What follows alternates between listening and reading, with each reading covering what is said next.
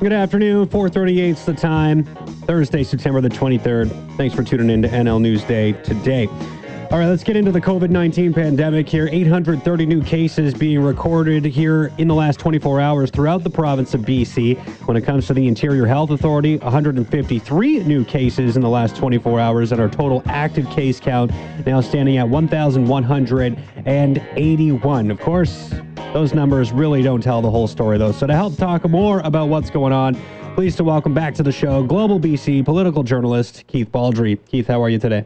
Great, Jeff. Good to be here. Yeah, thanks so much uh, for the time. Always appreciate you joining the show. Uh, before we get to what the actual you know situation looks like in terms of numbers and all that, I wanted just to start with the um, you know premier made some comments today. Was speaking to the the media. Uh, one of the things that he did touch on was the the change, the complete real 180 when it comes to reporting at school. Um, and you know he didn't really say there was any regret or anything, but clearly there was quite a bit of pushback from parents saying we want to know when COVID 19 exposures occur. We don't just want to hear about the outbreak. So I guess was this really a, a parent led uh, led change, and, and, you know parent groups who were really pushing for this move to be made this week? I can actually tell you exactly how it happened. So last week, I live across the street from an elementary school in Victoria. Parents approached me last Thursday, I believe, and said, "Look, our kids have tested positive for COVID-19 in grade one. One class has been notified, but the other classes where our kids are in have not been notified." They went to the principal. The principal said, My hands are tied into this new structure. I have to get permission from the health authority before I can notify anyone. I took that information to Health Minister Adrian Dix, who said, Well, this doesn't seem to be working. He had his staff on it. By the end of the day, a decision was made that notification letters would start to go out. And the first one arrived at this particular school in Victoria to parents on Friday. And that started basically the policy change. It happened right there, just like that. It was parents who led the charge here. And they weren't super angry. They were just concerned. They wanted information. And that's what that's basically how this happened. Um, and, and Adrian Dix told me the next day, he joked, he says, You know, I want to congratulate those parents at that school for initiating probably one of the fastest policy changes we've ever seen in healthcare. So that's how that happened. Well, when I had conversations about this uh, with with local school board officials here in the Kamloops Thompson area, you know, one of the things that they pointed to was so why this change was being made is you know there was increased anxiety levels whenever there was a COVID exposure that occurred. Right, it could just be one case and not necessarily going to impact or or affect uh, all those individuals who are in the school, but that one case all of a sudden sets off some paranoia throughout the entire school community, and then you see attendance really drop in the days after. I guess uh, that that probably anxiety issue was put uh, a little bit behind the information issue, which now sort of leads the charge here.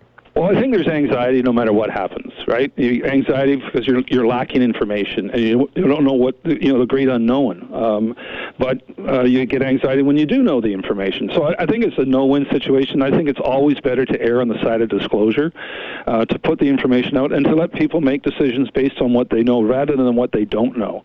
And I think that's uh, it will result in some unfortunate situations. For instance, the school I'm across the street from, as a result of the notification letter going out even though only I think nine kids had tested positive in four classes, a whole bunch of parents decided to keep their kids home um, out, of abundance of caution. They just don't want to send them there. So the, the school's basically been almost empty for a few days now, as I think a lot of people are waiting for the 14-day incubation period to mm-hmm. pass, and that's probably going to play out like that in a number of other schools. Yeah, I think it probably will, but we'll have to let the school year play out to really see that trend. All right, I wanted to get into some of the numbers we're seeing here with you right now. So almost 5,700 active cases of COVID in the province of BC right now, but I guess the active case count is probably not something to be paying too much attention to. It's probably the hospitalization numbers that are of the bigger concern right now. And, you know, for the most part, these are people who are either unvaccinated or just partially vaccinated, 330 in hospital and 148 in intensive care.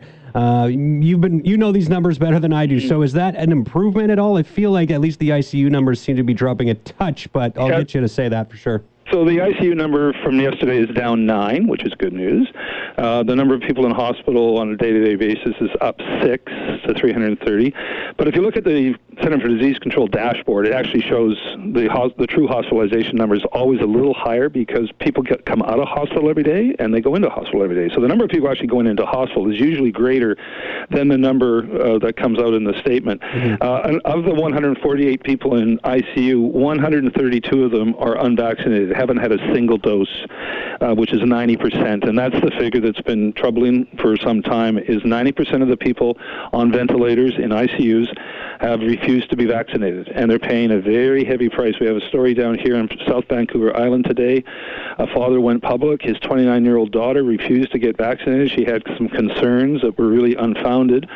Uh, and she went into ICU and she died yesterday. 29 years old, um, no underlying health conditions, and again, just the enormous risk people take by not getting vaccinated. Where there's an ongoing concern is in the Northern Health Authority, low vaccination numbers, particularly in some of the rural areas.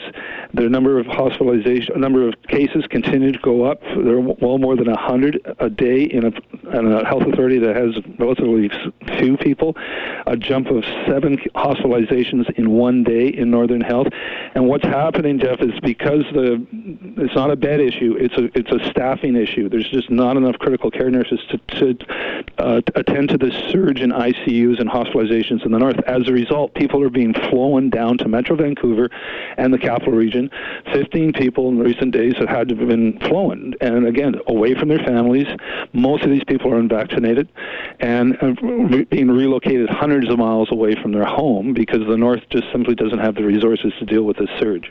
And that sounds like, um, you know, uh, one of the reasons why we look back to, I think it was last week when Alberta was putting out the call to other provinces, hey, can you help us out with some of our COVID 19 mm-hmm. patients? And BC's like, no, it's not so much a bed issue, it's a staffing issue. And, you know, th- this is a great example of, of the situation we find ourselves in.